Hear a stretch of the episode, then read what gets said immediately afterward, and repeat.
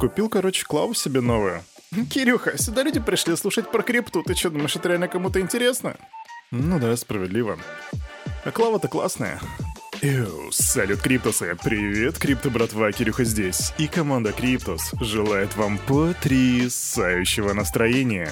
Я рад, что ты пришел на Daily Digest и наверняка знаешь, что тебя ждет впереди. Но, разумеется, распаковка рынка, а потом обзор новостей, где я расскажу тебе о будущем, об отчете по USDC, о майнинге, который улетает to the moon и о сжигании бинбишек на миллионы долларов. Все это буквально через пару мгновений сразу после распаковочки рынка. Погнали! Окей, у нас было столько дней роста, но что же нас ждет сегодня? Чекнем, мне кажется, у нас будет падение. И, ху, я не знаю, что такое RPL, но эта штука растет на 26,9%. А учитывая, что у них на иконке ракета, я не думаю, что это что-то серьезное, но надо будет чекнуть.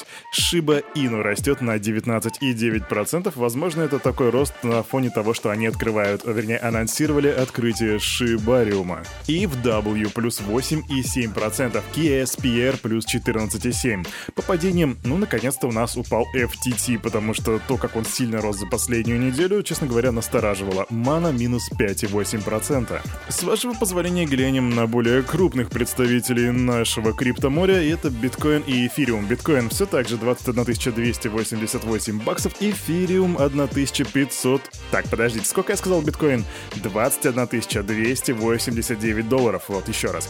Эфириум 1585, и это плюс 1% роста. Капа рынка сегодня 996 миллиардов 113 миллионов и доминация биткоина 41,2%. И именно так выглядит рынок в среду 18 января 2023 года. Ну а теперь, дорогие друзья, приступаем прямо к обзору новостей. Погнали! Кирюха, а ты что такой невеселый сегодня? А у меня сушники. Бухал? Нет, просто когда ты переезжаешь из Сочи в Волгоград, у тебя дикие сушники от того, что тут очень сухо. Чувствую себя как Сквидвард, которого выбросило на берег моря. Итак, дорогие друзья, мы с вами приступаем к новостям. А начнем мы, знаете, мы обычно начинаем с новостей там про политику, еще про что-то. А мы начнем сегодня с новостей про биткоин, а вернее про биткоин-майнеров. Есть такой индекс, называется MVES, Global Digital Assets Mining Index, и в него включаются данные от 20 крупнейших крупнейших майнерах, таких как Riot Blockchain, Galaxy Digital, Bitfarms и Iris Energy. В общем, этот индекс вырос на 64% с начала января 2023 года, то есть ты все верно понял, за 18 дней этот индекс с майнерами взлетел на 64%. И это при том, что ценные бумаги отдельных майнеров сами без себя по себе без индекса выросли примерно там, некоторые даже на 140%. Нехило, да? Разумеется, рост акций майнеров был вызван восстановлением курса биткоина, и у нас сейчас, как бы вы сами видите, биткоин торгуется на уровне 21 плюс тысяча долларов, что, в принципе, неплохо и реально внушает оптимизм. И, как видите, внушает этот оптимизм не только крипто community, но и акционерам, которые несут свои денежки в майнинговые компании. Ха-ха, хитрецы. А где же вы были все остальное время? В общем, надеюсь, это будет удачным решением, и биткоин у нас больше не упадет ниже 21 тысячи долларов. Я в это прям вот очень хочу верить, и надеюсь, так оно и будет. Сказали пару слов про биткоин, самое время сказать пару ласковых про эфириум. И тут есть что сказать, потому что количество валидаторов в сети эфириум превысило 500 тысяч человек, да, полмиллиона, 5 и 5 нулей. И я на всякий случай скажу, что валидатор это тот человек, кто залочил в сети эфириум 32 эфириума и запустил специальное программное обеспечение. И вот знаете, я смотрю на график роста числа валидаторов э, в сети эфириум и могу вам сказать, что самое интересное в этом росте это не только сейчас нынешнее количество, а динамика роста, она очень линейная. Она идет от нуля вверх практически без просадок, то есть реально очень много людей хочет прийти туда, залочить там свои эфирки и начинать валидировать. Да, к эфириуму можно относиться по-разному, можно его любить, можно ненавидеть, можно и то и другое одновременно, но это не отменяет чисел. Идем дальше. Новости по двум топовым стейблкоинам, дорогие друзья, и это, разумеется, USDT и USDC. Начнем с USDT. А USDT обошел Visa и MasterCard по объему финансовых транзакций в 2022 году. Да, дорогой друг, если у тебя не карточка МИР и ты возьмешь ее в руки, то ты на ней увидишь, что там будет написано MasterCard или Visa. Смотря на эти буквы и эти названия, понимаешь, что Тезер превзошел их по объему финансовых транзакций. Если говорить о числах, то у MasterCard 7,7 триллиона, а объема транзакций у Visa 14, а у Тезера 18 триллионов, детка. Да-да, крипта превзошла одну из самых, две из самых э, мощных платежных систем по объему транзакций в 2022 году.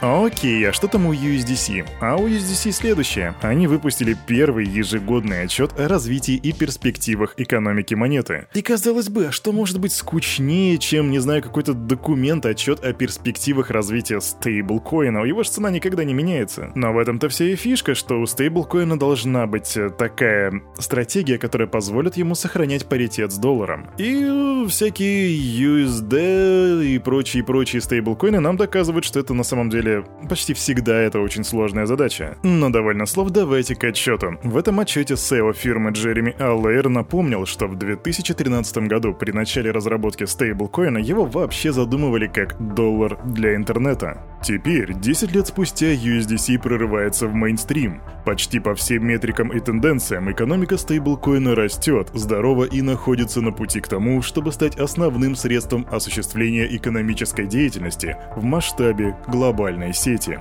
Ху-ху, неплохо сказано, мистер Джереми. Ну что же, согласно отчету, актив полностью обеспечен резервами, которые на 80% состоят из трехмесячных казначейских облигаций США, а это, между прочим, одни из самых стабильных и ликвидных ценных бумаг. К слову, к концу января, то бишь этого месяца, это обеспечение стейблкоина фирма полностью передаст в регулируемый фонд под управлением BlackRock. Самые внимательные заметили, что там речь идет про 80%, ну а где же оставшиеся 20%? А оставшиеся 20% Circle хранит в денежных средствах, которые распределены посредством восьми партнерских банков. Также Circle рассчитывают на бурный рост, драйверами которого послужат три основных тренда. Первое – это развитие сектора электронной коммерции и платежей через гаджеты. Второе – это осознание необходимости трансформации трансграничных переводов в связи с низкой скоростью и высокими комиссиями. И третье – это сокращение использования наличных денег как средства обмена. Также компания отмечает, что в отношении обращения они соблюдают все нормативно-правовые требования и в качестве примера Circle напомнили блокировку активов э, в кошельках сервиса микширования Tornado Cash после введения санкций Минфина США. Да, Circle, большое вам спасибо за это. Да, я говорю с сарказмом, но с другой стороны я понимаю, что это политика, и в ней тебе иногда приходится принимать решения, которые будут у одной стороны непопулярны, но позволят тебе существовать дальше.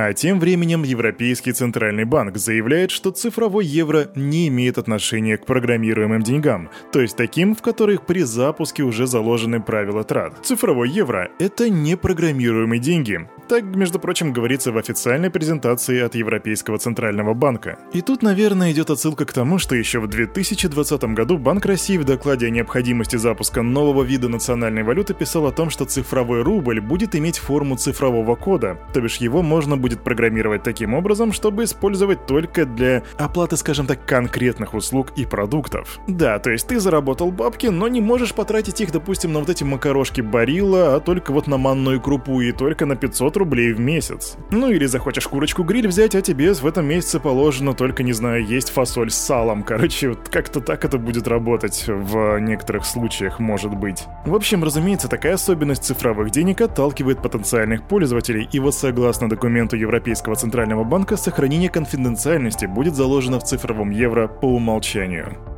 То есть сам Центральный банк не будет располагать информацией о средствах людей, истории их транзакций и схемах платежей. И что, никому эти данные доступны не будут? Будут, но будут доступны только посредникам и только для соблюдения нормативных требований. А в автономном режиме цифровой евро сможет обеспечить уровень конфиденциальности, аналогичный наличным деньгам. И тут у меня два вопроса. Во-первых, не обманывает ли Европейский Центральный банк, это первое, а второе, будет ли у нас то же самое в России?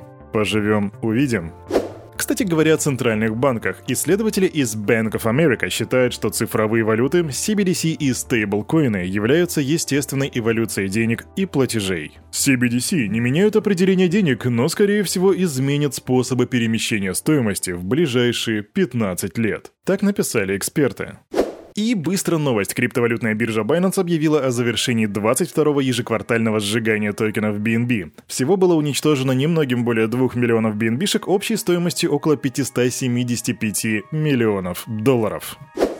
И я часто говорю о том, что крипта — это смесь технологий и денег, и вот вам тут интересный пример. Организация Filecoin Foundation планирует запустить децентрализованную файловую систему в космосе, и уже в этом году. Межпланетная файловая система, она же IPFS, будет развернута на борту спутника Lockheed Martin.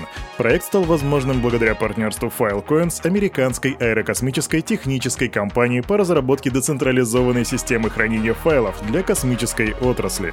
В общем, пилотный запуск после выхода Lockheed Martin на орбиту будет носить такой демонстрационный характер, и этот тест покажет варианты использования децентрализованного хранилища в космосе.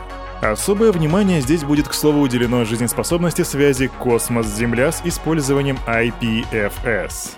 Вот этот протокол IPFS. Многие считают, что он будет способствовать децентрализации интернета, и многие считают, что это будущее. А на этом, на это утро у этого парня за вот этим микрофоном все с вами как всегда был Кирюха, и команда Криптус желает вам потрясающего настроения на весь предстоящий день. И помните, все, что здесь было сказано, это не финансовый совет и не финансовая рекомендация. Сделайте собственный ресерч, прокачивайте финансовую грамотность и развивайте критическое мышление. Увидимся завтра. Adiós, amigos.